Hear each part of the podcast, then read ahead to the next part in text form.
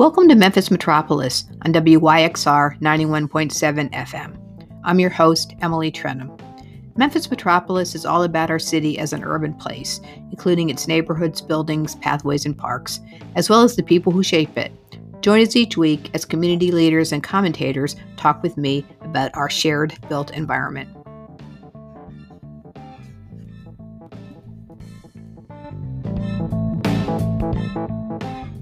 Support for W Y X R, including our twenty twenty-two stereo sessions, comes from Tamburino. Tamburino's staff of I T specialists help businesses with technology setup and support. Details at Tamburino dot com. Hi, everybody. Welcome back to Memphis Metropolis and W Y X R ninety-one point seven F M. I'm the host, Emily Trenum, and this week my guest is Devaney Perry, who's executive director of an organization called Building Memphis, which is near and dear to me, and been wanting to have Devaney on for a while. She's been in her position, I guess, for like a year. And so welcome to the show. Thank you, Emily. Um, yes, I've been in this position actually for maybe exactly a year today. I didn't even think about it. Well, January twenty-fifth. Well, and then you were there probably three or four years before that in other positions, right? Yes, um, with sorry, with Building Memphis since twenty seventeen, but in the executive director position um, since January twenty-fifth, twenty twenty-one. So I want to talk about what Building Memphis is, you know, what its what its programs and mission are, but also I know Building Memphis is an acronym. So let's just start off by, it's actually not, uh, you know, building the word. It's B, big B, big L, B D, B G. Yeah, I'm getting myself confused. But anyway, so so but building building stands for something. So what is that? Yeah, building, B L D G. Building stands for build, live, develop, and grow. Um, the work that we do is in support of neighborhoods. So when we think about those words, um, that's our vision for neighborhoods and the vision of our work in neighborhoods.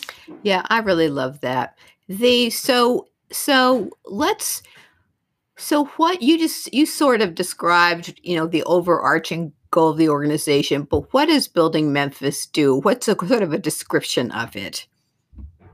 Yeah, um, Building Memphis, we're a membership organization. Um, our members are community development corporations, organizations, nonprofits, um, government, as well as some uh, financial Uh, institution representatives that are all focused on community development. Um, and community development, that is the work of um, really supporting and stewarding investment and growth in neighborhoods. So at Building Memphis, we support our members uh, through our coalition, um, through capacity building to support their organization's efforts to do that work in neighborhoods. We also support the advocacy um, as they need uh, different things for investment into their organizations, as well as investment into the neighborhoods that they're working in. Um, we support our C D Cs with advocacy um, in those areas. And then we also have civic engagement. Um, we do a significant amount of civic engagement work around, again, neighborhoods, um, everything from housing to transportation, transit, mobility, um, how we engage with government spaces, uh, specifically the planning world. Um, yeah, we provide civic engagement through all of those realms. So, well. so um, I've had a couple of the C D Cs on on the program earlier, but call out some of the organizations that are members. And I think, I mean, I'm interested in the organizations, but also specifically, what are some neighborhoods that people know about, people have heard about, that are represented by these neighborhood-based developers? Okay. Um, some C D Cs that um, are within our membership, and I'll just say that there are a significant number of C D Cs in Memphis. Not all C D Cs in Memphis are Building Memphis members. Um, however, they're doing the community development work still, um, and they're still really great organizations. We would love for them to be members of Building Memphis. Of course. Um, But uh, our current membership, some organizations that uh, are in neighborhoods that a lot of people know right now include Frayser C D C in Frayser, Klondike Smoky City C D C in Klondike and Smoky City neighborhoods of North Memphis. You also have G Work Greater Whitehaven Economic Redevelopment Corporation um, in Whitehaven, of course. Um, we have Mustard Seed in South Memphis, uh, South Memphis Alliance. Um, South Memphis Alliance, their executive director is also um, Shelby County Commissioner Reginald Milton. Um, and we have uh, Raleigh C D C, um, and that uh, C D C's founder is City Councilwoman Rhonda Logan. Um, so there are C D Cs all throughout Memphis. We also have C D Cs in Hickory Hill, Power Center C D C. Um, well, these are a few well, members. And the Heights also. Yes, and the Heights. Right, we can't forget about the Heights. I mean, they're. I mean, they're not. There are others, and you know, we, you love them all, as I I know it, as I do as well. So, um, yeah, that's actually interesting. That um, I feel like there's greater going back to the political leadership. I feel like that's. I would say new, new within the last ten years. You've got that. Ha- I think has led to greater awareness Uh, among elected officials of the importance of C D Cs as the engines for neighborhood redevelopment, having someone on city council and someone on county commission that actually founded and run them. That's that I think is a on some level a game changer. So what's the um, so let's do a little bit of a deeper dive into some of the programs. So you mentioned capacity building, and I guess that's. Um, What are some of the things that fall, fall under that? I guess that's things for staff, but probably also these are small organizations. There's probably programs for the board members as well. So what are some of the things you offer in a training or professional development capacity to the member organizations? Okay. Um, yeah. So capacity building um, is a pretty jargony word in the nonprofit. It is. It means so many different things to dom- so many different sectors. Um, within our community development sector, uh, capacity building is, again, supporting the C D C's work in community-led development, um, their ability to do the work and drive equitable development in these neighborhoods. So Building Memphis, we provide capacity for these organizations to do those things. Um, some of our capacity building offerings um, include technical assistance uh, for our members.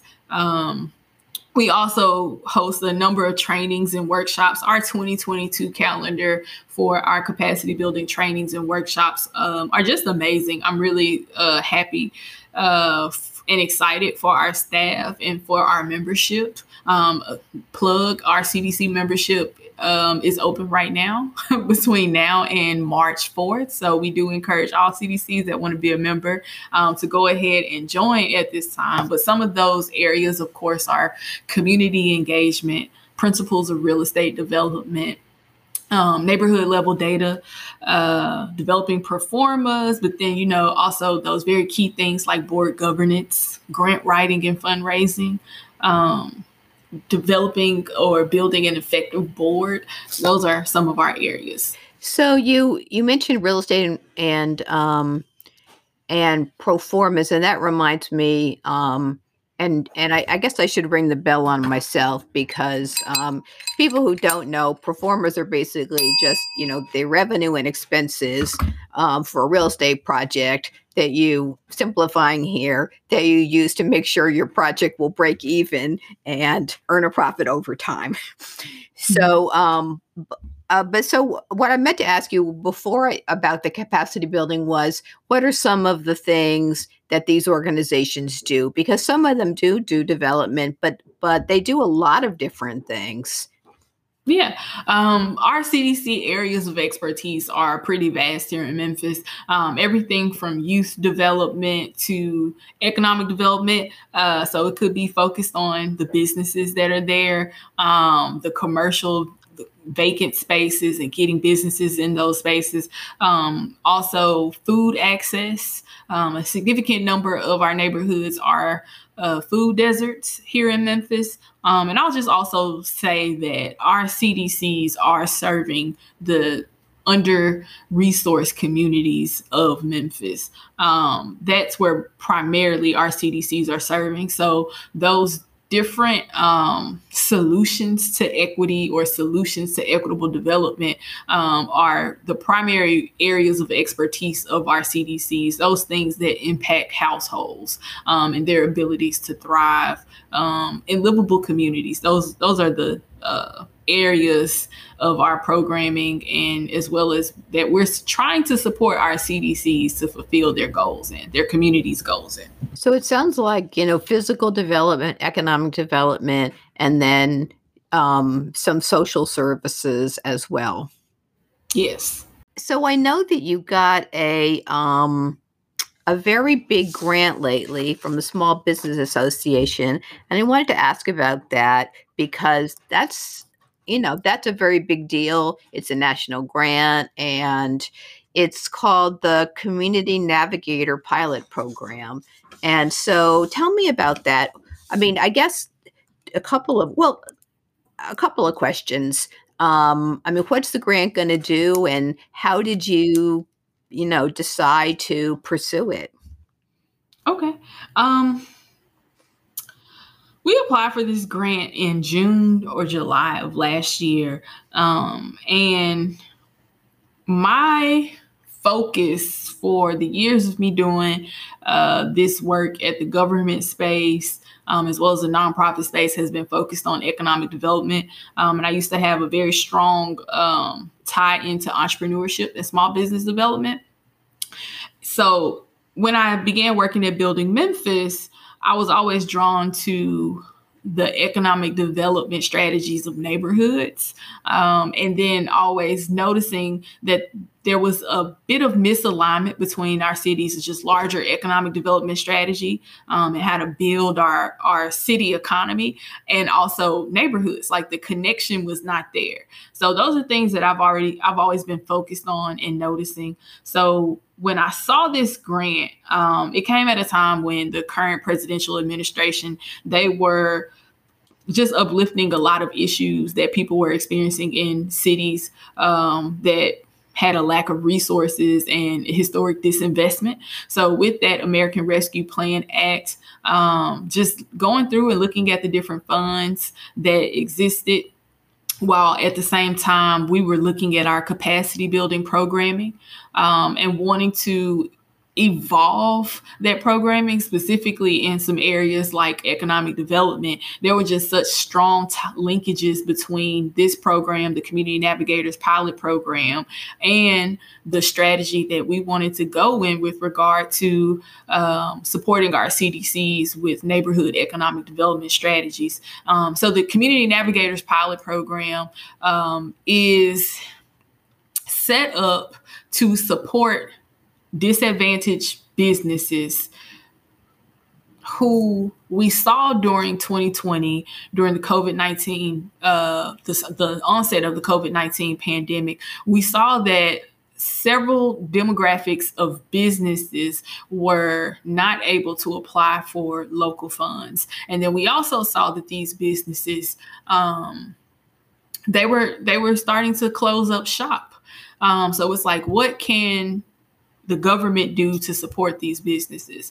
In Memphis, we also saw a significant amount of local funding and local support to businesses um, from our local municipalities. However, we are not sure if our neighborhood businesses had the opportunities to access those. Um, and when we reached out to our C D Cs, we realized that they had some programming with regard to supporting small business development, but it wasn't really formalized. And we wanted to say, okay, you have significant programming, you're making a significant impact, you have significant relationships and resources for the businesses in your neighborhoods and communities. How can we align all of these things? So that was our application to Uh, the Small Business Administration that was awarded um, Memphis C D C's anchoring small business, neighborhood small businesses. So our C D Cs, we're working with seven of them because they had existing uh, small business development programming Um, I know right now Whitehaven has an open opportunity for facade improvements for neighborhood businesses within the Whitehaven area. Um, so small business programming, they had economic development strategies. I know in South Memphis, there's been a lot of conversation around moving their tips forward. And I know one has um, made it to that next step. So uh, working with a C D C in South Memphis. Um, and those are just different examples of C D Cs with economic development strategies. So we're going to be utilizing this two-year grant to support and align those resources. And so is- we're also bringing back Memphis. I just wanted to say, we're also bringing back Memphis, which a lot of people um, loved the activation piece of like a full block for business pop-ups and business and bringing people together. Yeah. Uh, things like, I don't know, that's been several years. People might remember the first Memphis was New Face for an Old Broad, but there's also been Memphis, which are really kind of pop-up creative placemaking um, events that um, sort of show how a really show how um, an intersection, a neighborhood, a place could be with some interventions. And there's been several across town and the Edge and S- South City, and there's been a ton over the years. Well, that's exciting. Well, so the money, so the the money, and I don't want to get too much into the weeds, but so you'll, you're going to support, will the money be, um, will the C D Cs be able to utilize the funds and, you know, customize it for their neighborhood, or will it be, you know, grants or staff, or um, are you sort of working on that? Is it a different approach in every neighborhood? Yeah, um, it's going to be a different approach in every neighborhood. Um, as members of Building Memphis, the C D Cs that we're working with, of course, you have to be a member. Um, but we're working with, uh, they're going to c- complete their C A T, their capacity assessment uh, test, to really diagnose um, and identify what their goals are and where they are as an organization. And they're going to get a customized work plan. Um, and from that work plan, we'll know what types of activities. Like, are they going to produce a business directory for their communities? Um, maybe a, a business council. Some some C D Cs do lead business advisory councils um, to really discuss economic development um, within those boundary areas. Um, will there be signage uh, opportunities for local businesses? We will be discussing all those things and developing individualized plans with these seven C D Cs, which are also known as our spokes. Um, it's a hub spoke model that this project is based on. Yeah, that's really cool. I think sometimes people don't always think, you know, there's all this emphasis on our and everything about, you know, innovation and technology. And sometimes the tried and true signage, merchants associations, uh, you know, small grants. I mean, sometimes the sort of tried and true strategies are really what's needed. So I'm happy mm-hmm. to hear that. So if you're just joining us, you're listening to Memphis Metropolis on W Y X R ninety-one point seven F M. I'm talking to Devaney Perry, who's the Executive Director of Building Memphis. So I want to talk about policy, public policy. So I know that's a big thrust, and of course, that's a big interest of mine as well. But one other question about this um, community navigator, it's called a pilot program. And does that mean that you have the opportunity to go back, and is it that the, the member organizations are piloting different strategies and then they're going to try to make them sustainable? Or do you have an opportunity to go back to the federal government and and pursue longer-term funding to um, institutionalize some of this work? Um, it's definitely a pilot program all the way around. It's a pilot program from its inception, um, with it coming from the American Rescue Plan Act. Um, again, they let us know in the orientation meetings and things with the Small Business Administration that if this goes well, they are looking at how to formalize this as a program within the U S Small Business Administration. Um, but even with Building Memphis, it, you know, if this goes well, whether it goes well or not, I, I assume it's going to be successful. But this is going to give Building Memphis the opportunity to have a formalized economic development curriculum for our C D Cs. Like, this is how we can communicate and state the value of C D Cs and the impact that they have um, with regard to economic development within our neighborhoods. So that's the pilot portion of it for, for us and what we're working on.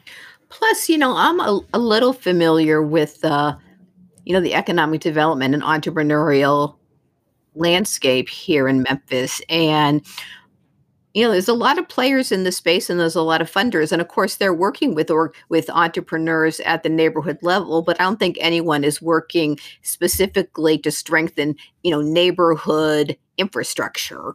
And so it seems like there's a niche that you're filling. And if it's successful, which I agree, I think it will be, there might be local funding opportunities to continue the work, since I don't think anybody else is doing it.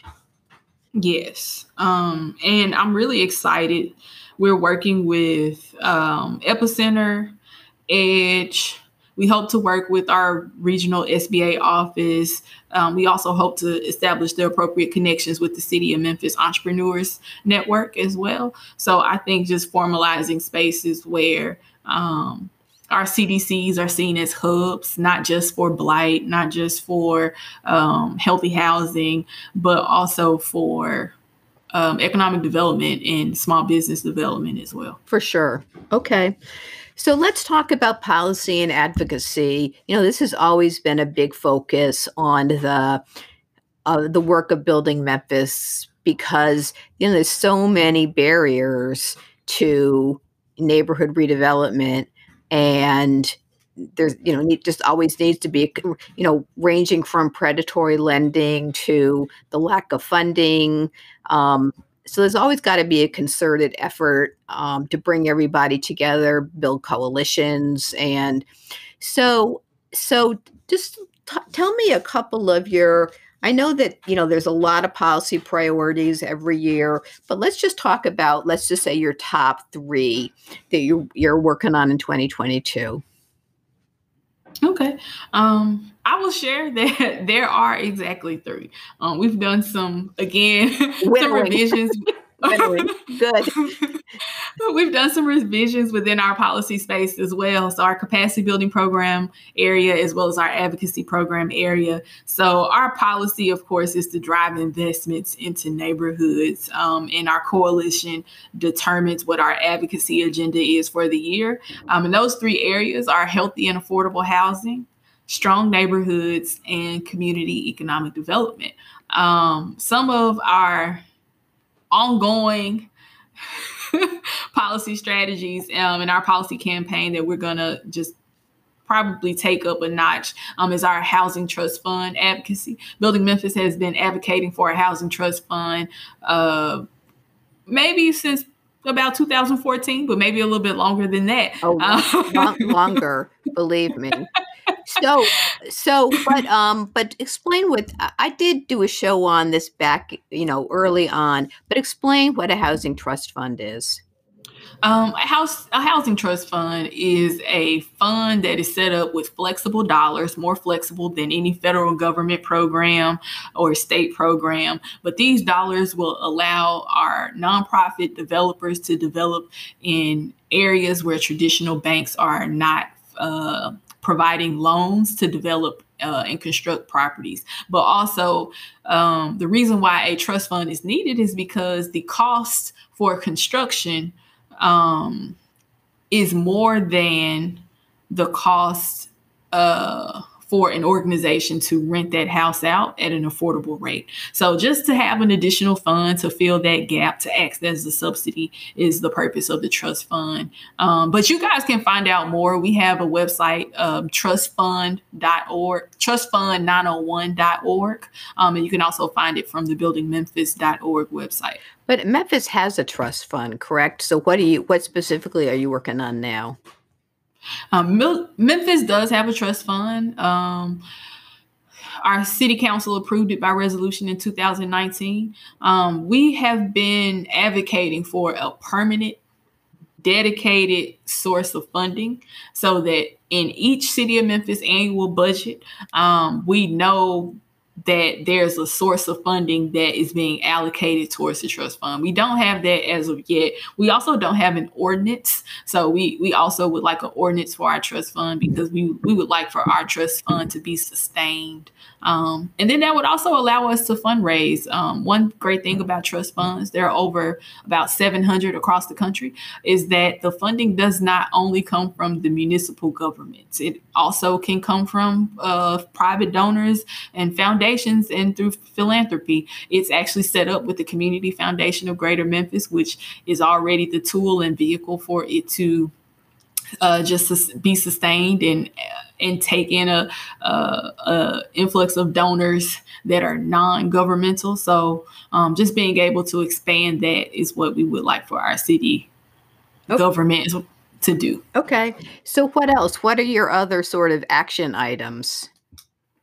Um, another thing in housing, um, we are going to be advocating for uh, middle missing um, missing housing. Middle. Middle, sorry, missing middle housing. Um, one good thing about this is we are hoping that our state gets involved to um, expand the opportunities of developers um, in the state of Tennessee to develop one to four units. However, that they won't be taxed at commercial rates. At this time, um, if a unit has more than two dwellings, a property has more than two dwellings that are used for rental, um, they're taxed at commercial rates, which is just not, it's not the best for um, us to actually fill the gap with um, mi- missing middle um, properties. And those would be your duplexes, your triplexes, um, and your quads. So being able to expand beyond single family housing development is the goal.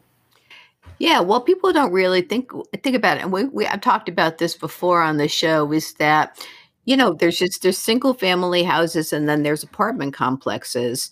And I mean, there's some parts of Memphis that have townhouses, but But for a long time, you know, na- older neighborhoods were built with, you know, quads and duplexes, and those were great places for um, for people to live.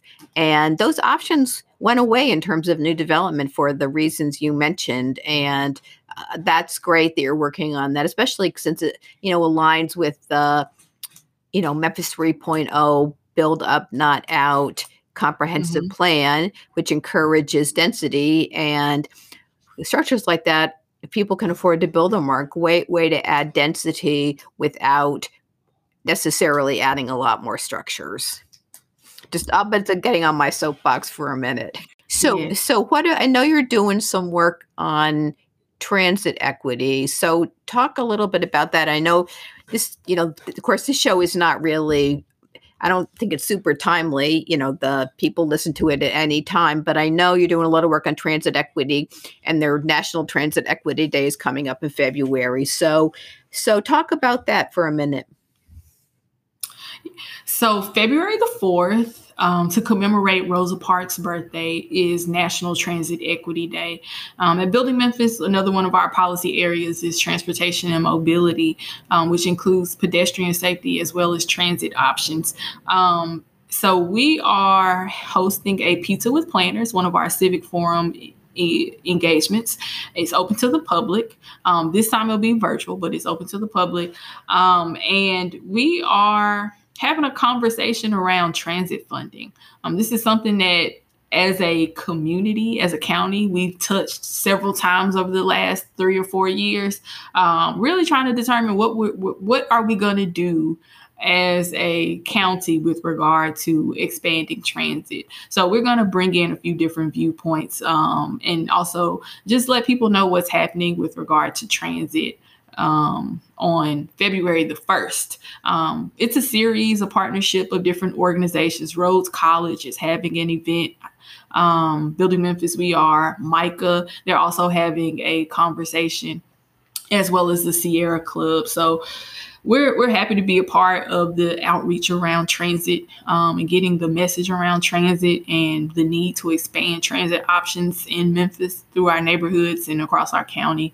Um, another good thing that we're doing not good, I meant big. Um, another big thing that we're doing was with regard to pedestrian safety. We've been working with the national and state um, highway safety office for a few years now. Um, but this particular year, we are going to have some neighborhood ambassador groups that are really focused on pedestrian safety. Um, Memphis has had a pedestrian safety plan for some time now, um, but we really want to bring that to people, communicate it in a larger way, and hopefully we'll get to the point where we have a Vision Zero plan for Memphis. And what to, and what, to explain what that is.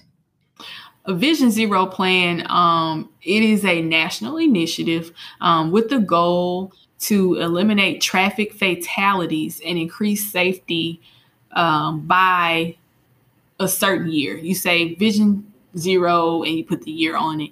Um, I think there's only maybe one or two Vision Zero plans in Memphis. The uh, Memphis Medical District, they have a Vision Zero plan, but being able to just bring that to more neighborhoods and then expand it as a city and is vi- something. And Vision Zero means zero pedestrian deaths.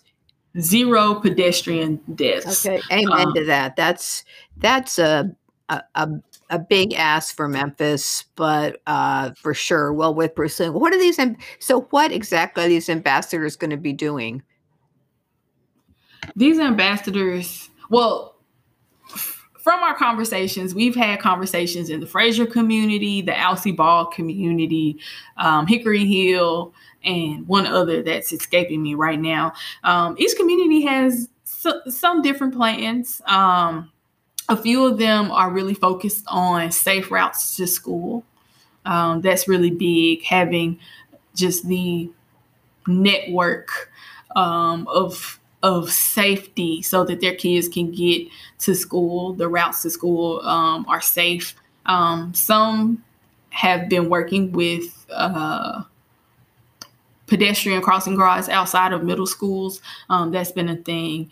Um, and then we've had some communities in the Frayser area. Um, they've been actually just thinking through different policy options. I think one of the great policy options that came out of the uh, the twenty twenty-one conversations that we had in Frayser um, was around um, requesting that the city of Memphis, before there is a development of a any type of city infrastructure, community center, library, that there is a, a, a pedestrian safety plan. Um, a great example is the uh, library, um, the thirty thirty Poplar Library, Ben Hooks Library. I don't remember when they built that library. It was in the two thousands, um, but it wasn't until twenty twenty, twenty nineteen that they got a crosswalk outside. I know, and the bus stop is across the, the street. The bus stop is across the street at no light and no pedestrian refuge. So, yeah. So, I mean, that's a huge uh, and huge and a very cherished um, public space. Totally. And for it to not have um, the necessary safety parameters outside so people can access it, um, just being able to think through things like that. Um, and not think of things in a very siloed way. It's like, what are all the many different components of, of having a library? Um, so those are just some of the things that our ambassadors have been thinking through. So we're just going to formalize this program and support like long-term strategy so that we can actually, you know, pull these ideas into actual advocacy within these neighborhoods. Okay. Okay. That's great. Well, you're going to have your work cut out for you this year. On the advocacy, on on every and every way, but particularly because the I know the advocacy work is very time uh, time consuming, and a lot of it's kind of a slog. But I know that you'll be successful, and so great. So so um, you've been I've been talking to Devaney Perry, who's the executive director of Building Memphis, and. You're listening to Memphis Metropolis and W Y X R ninety-one point seven F M. So, Devaney, thank you so much for coming on the show. Thank you so much for having me. You're listening to Memphis Metropolis on W Y X R ninety-one point seven F M. Have you checked out any of W Y X R's other shows? You can see the whole program guide on our website at W Y X R dot org. And while you're there, please consider making a donation. We're a brand new station lifting up everything Memphis, and we need your support. But don't go away. Stay tuned for the rest of the show. Memphis Listening Lab proudly supports W Y X R. They provide a curated collection of music and music history, a forum for music-related talks and performances, and a music education, appreciation, and experimentation space located in Crosstown Concourse. The lab is open Tuesday through Saturdays from eleven a.m. to five p.m. You can find out more information on their Instagram page at Memphis Listening Lab or on their website at memphis listening lab dot org. Hi, everybody. Welcome to the second part, part two of Memphis Metropolis. The first half of the show, I had Devaney Perry, who is the executive director of Building Memphis. And for this portion of the show, I've got Austin Harrison, uh, who's a, a housing expert and a Rhodes College professor and one of our regular commentators who has a lot of experience working with Building Memphis and with community development corporations generally. So kind of a subject matter expert, I like to think. So welcome back to the show, Austin. Thanks for having me, Emily. Always, always happy to be here. So, um, so what, what, what are your thoughts about the discussion with Devaney? I thought it was, I thought it was fascinating. I mean, I, I think the, the work that Building Memphis has, has been doing recently, and with her being, you know, relatively new, uh, in that role, and then only having, you know, been in, Uh, f- familiar with Building Memphis for the last few years, I think the way she is adapting to the changing evolutions of, of the community development field are really interesting. But for me, it really had me thinking about sort of how we got here, right? Maybe this is my my uh, my scholarly, I don't know, what, whatever that is coming out. But but it's interesting to me to think what how has the community development industry changed in the existence of this organization. And to be honest, I think I'd like to ask for interviewer privilege here a little bit, if I can have it, Emily, because I'm really interested to pick your brain and how you, you know, having that role for so long and having been sort of the founding director of that organization. Um, could I ask a few questions kind of about, uh, sure. about that for you? Yeah, that didn't really come up in the interview, especially that part of the show. I don't want it to be about me, um, but I was executive director for seventeen years. Yeah, yeah. And, and and so I think to to really situate the current uh, focuses, right, specifically when Devaney mentioned, you know, the strong neighborhoods, the housing, the economic development focus, kind of owning this space of of local economic development, right? It was really interesting to me to think about how that maybe relates to to your yeah your time as, as director, and just how that how how that sort of shows the way community development as a whole is changing here in twenty twenty-two. Well, you know, the organization started in two thousand, and I came on board shortly thereafter. And I, I think it was really needed for a number of reasons. You know, there at the time, the community development corporations, which of course are the engines for neighborhood change, uh, did not have a particularly close relationship with the city. And I think generally speaking, the city, both the city government, both the mayor's office and the, you know, the different divisions that affect community development are, they understand the work of community development corporations. They understand how important that work is, and they're supportive of it. But that wasn't the case uh, in two thousand. And so there was a need to you know, to have a coalition so there the individual organizations could come together and speak with a, you know, speak with a louder voice. And of course, that, that need has not gone away, but I would say it was, at the time, it was urgent because you had a lot of organizations, you know, doing their work at the neighborhood level. And, you know, coming together is just more powerful on a lot of different levels. And and also the, you know, the need to come together for learning and training and information sharing. You know, I don't think, when you think about it, I mean, we have, and you know this, Austin, we have a lot of distressed neighborhoods. And if you are a community leader in, let's just say Westwood, I'm just using them as an example, and you look around and you see a lot of changes that are needed. And and you think, I need to get some people together because government's not coming in at the moment and helping us. So someone's got to do something. I'm going to do it. And because a lot of times the the nonprofit sector has to ignite change before before the private sector eventually catches up. But I'm in, I don't know anything about real estate. I mean, I know how to. It's not difficult to do a clothes closet and to not to diminish those kinds of activities, yeah, which yeah, are critically important. But it's sets. But you can figure out how to. But I don't have any capacity to do any, you know, real estate, property acquisition, let alone capital. And and so that was another reason that the uh, the organization, which was called Community Development Council, needed to come together to tap into training opportunities, but to help each other learn those skills that were needed to to start making change at the neighborhood level.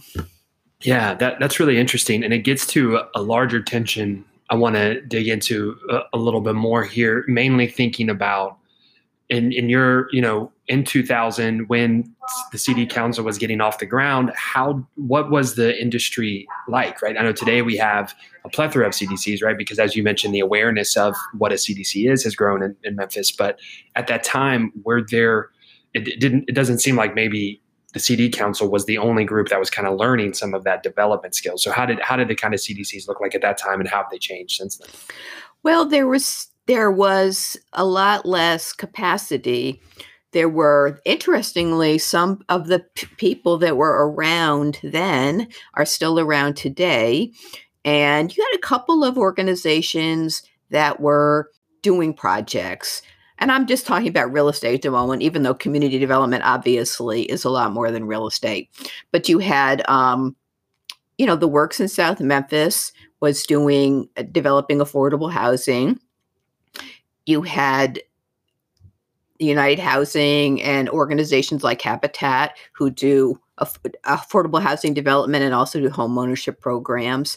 Uh, but for the most part, the the the a lot of the other organizations were had a lot less capacity. They were bringing people together, but the probably mostly volunteer-led executive directors, and the, there wasn't a lot of, um, there was a lot of very small players and only a couple of bigger ones.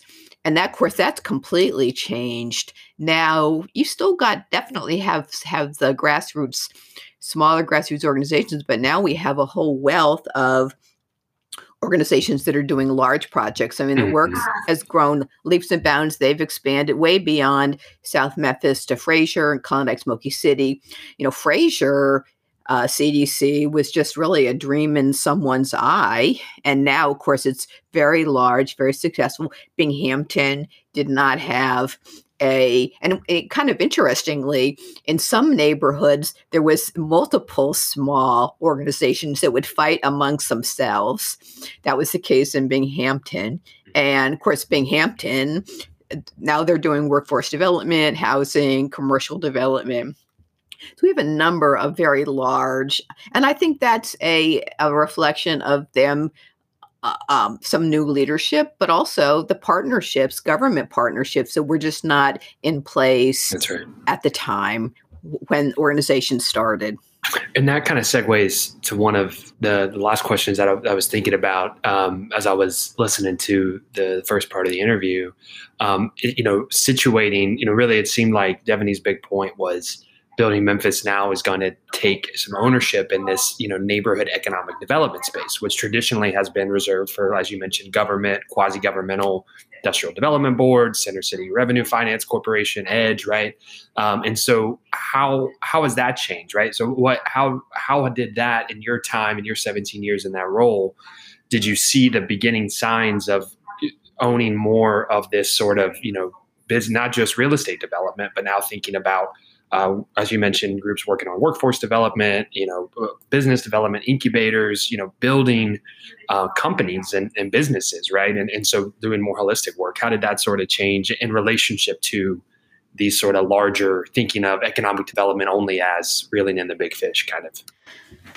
Well, I mean, you mentioned something important, which is that um, for a long time, you know, the it, and I think it, in a few minutes, we're going to talk a little bit about some research you've done about sort of the national context. But I mean, the the, you know, the gold standard, I think wh- where most organizations would like to be is to be doing comprehensive community development, doing comprehensive neighborhood revitalization. So you're not just doing housing, you're not just doing economic development, you're not just providing, you know, counseling or social services. You're not maybe doing it all, but you're doing a lot of it. And you're the engine of neighborhood change. And for a long time, we just didn't have organizations doing that. I think it's a combination of them just just being able to do what they're able to do at the time.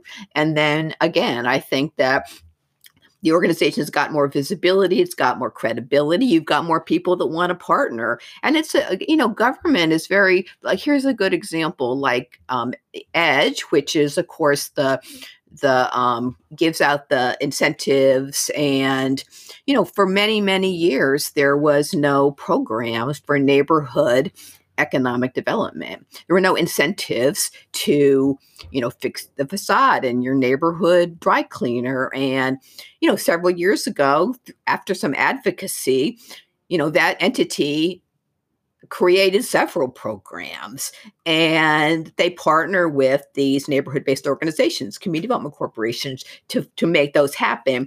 So it's a combination of resources and policy change, and then them just building up their ability, more staff, more funding, all of those things. That's been a long haul, but um, I think Devaney is was right. I mean, they're they're very well positioned to partner in all of these areas. Yeah, yeah, and I just think that what that means for the way we're thinking about growing Memphis, right? To me, that was that was what was really exciting. Is in a lot of cities, economic development conversation is, you know, just um, and just dominated by these, you know, large subsidies. You're uh, and no, again, not disparaging the Blue Oval City project or other, you know, large economic. I mean, that, that's that's great, and it definitely provides jobs and opportunities to the city. But I think thinking at the neighborhood level and how even with these large, you know, corporations and companies coming to the Memphis area, what that means and what that means for your Binghamtons, your Westwoods, your Riverviews, your, you know, your Klondikes. Right. Your, yeah. So, so if you're just joining us, um, uh, you're listening to Memphis Metropolis on W Y X R ninety-one point seven F M. And I'm talking to Austin Harrison, who's a professor of urban studies at Rhodes College and one of our regular commentators. So Austin, let's, I know as part of your, you're wrapping up your PhD, and uh, we'll soon be able to call you Doctor Harrison, which we'll do no, just, to, which we'll do just to annoy you. Um, and, and the, but I know you've done part of your research in getting your, your uh, doctorate has been looking at s- sort of the national context. And um, so, so share a little bit about what you've learned and how Memphis sort of fits into that landscape. Yeah, it's it's really interesting because, as you mentioned, you know, community development corporations in Memphis, and really, I would say generalizable to, you know, the broader southern U S and southeastern U S are rel- are a relatively new concept, right? Most of the earliest C D Cs in Memphis, you know, such as the Works and others, are coming about in the late nineties and in the early two thousands, around the same time that the C D Council was created. But if we're tracking the full story of C D Cs, right, the, the idea of a community development corporation was really goes all the way back to the late sixties, and um, especially in around nineteen sixty-seven and sixty-eight. And sort of a lot of research shows that the first C D C was actually in uh, the Bedford-Stuyvesant neighborhood in New York, and was um, was was during uh, Robert Kennedy, Bobby Kennedy's uh, presidential campaign, and his and part of his platform was really centered around federal support, building on the war on poverty that President Lyndon B. Johnson created, but federal support for really hyper hyper local community development. But at that time, they were conceptualizing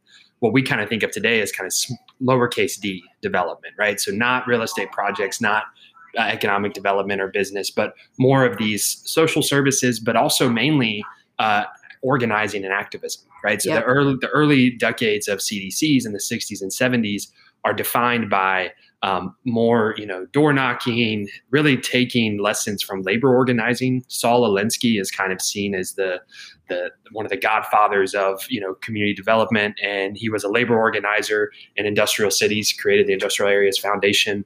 Um, that's still in, um, that's still in, in, still working today, uh, but but really was prioritizing C D Cs as as sort of grassroots organizers, and and that really changes um, in the eighties when the federal landscape shifts, right? And during the Reagan, Reagan administration, and we get more kind of hands-off neoliberal policies, and as uh, the federal government also, you know, begins to divest from these social safety nets, right? The, the after-school programs and a lot of the, the workforce development programs, and a lot of the things that we see C D Cs do in Memphis today were traditionally reserved for either local, state, or federal government.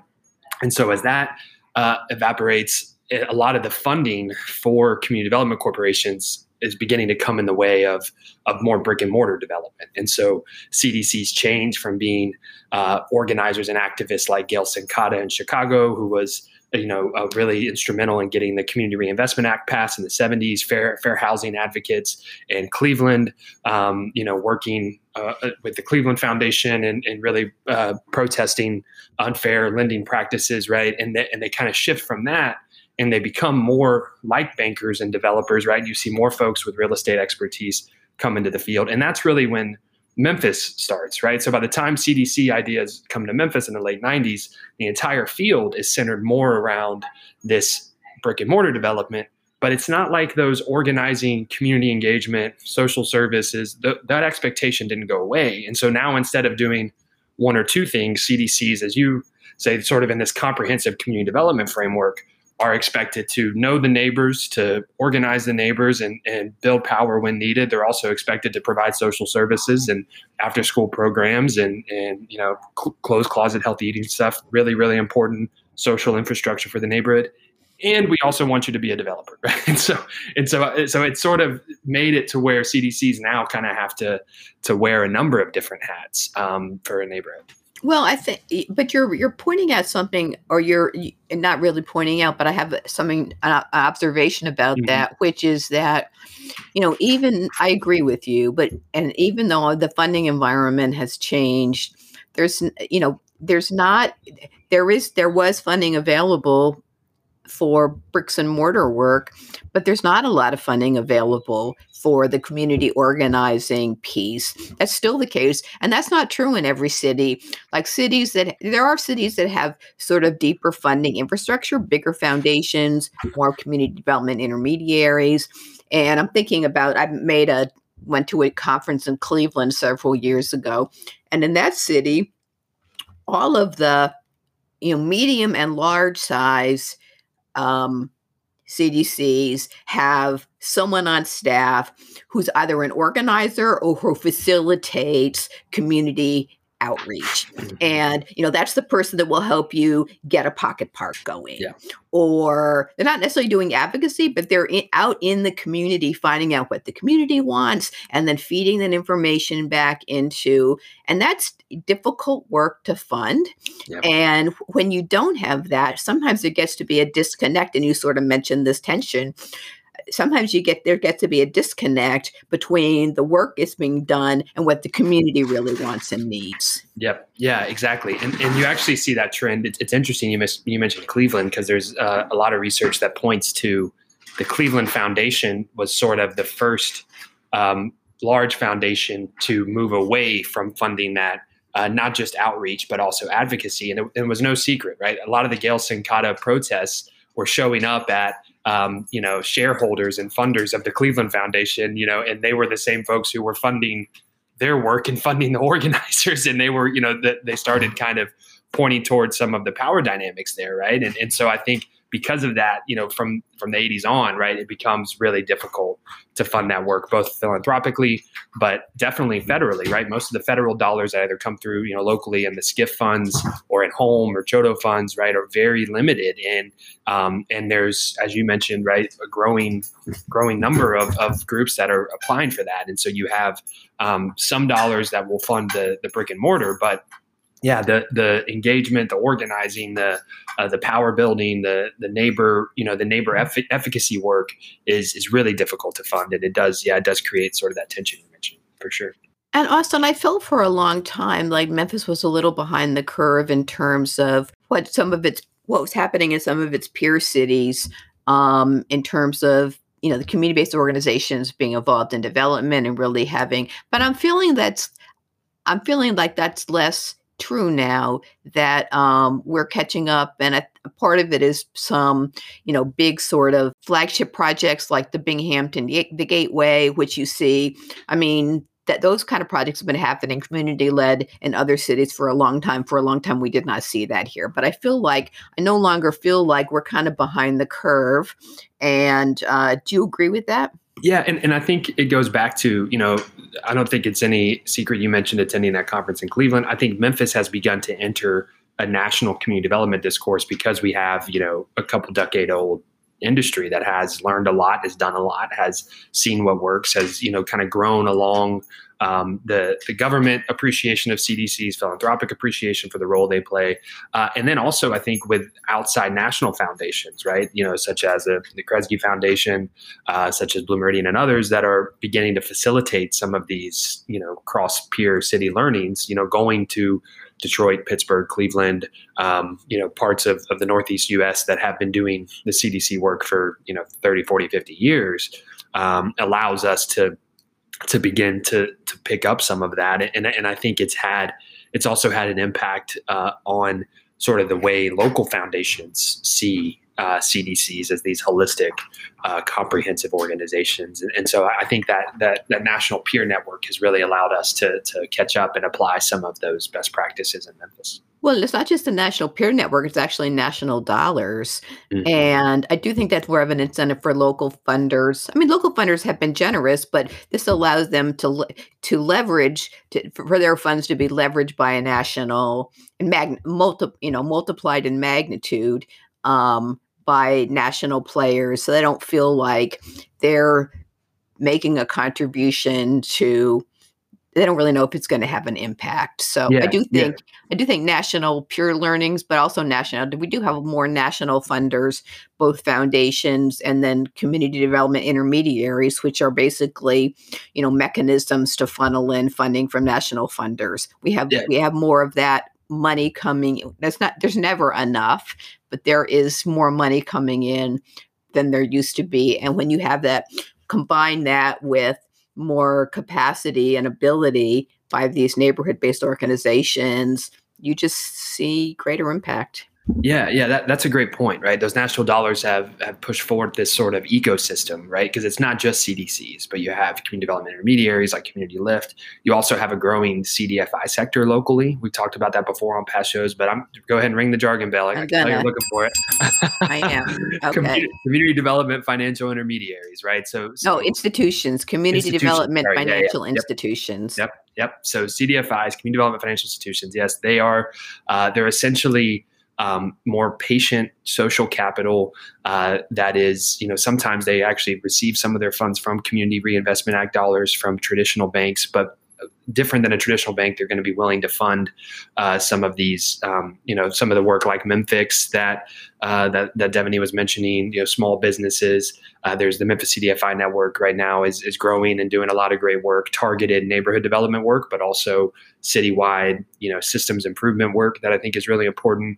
Um, and so both both of the, all these things go together, right? Having intermediaries, having C D F Is, having um, and these national dollars that kind of see what this ecosystem kind of looks looks like that can support C D Cs and make make their job a lot easier. Also on the data side, right, that's a that's a topic that's near and dear to my heart, but creating a data infrastructure, the Memphis Property Hub, that can answer questions of who owns property and who and you know uh, how much is property worth and where is it selling, who's getting evicted, so that C D Cs can understand how their neighborhoods are changing. I think all of these things are really important um, to growing. And, and again, the capacity building work that building does is a huge part of that ecosystem. And so I think all of these things kind of go together. Okay, I agree. Well, once again, we're out of time, Austin. But thanks for coming on Memphis Metropolis. I always appreciate you, and you've got great insights. Thank you. I'm always happy to hear it. It's right. It's always, we always end right when things are getting good, but I guess we'll, we'll have to, we'll have to, we'll have to do it again. That's why we have to have some beers later. Let's do it. Thank you, Emily.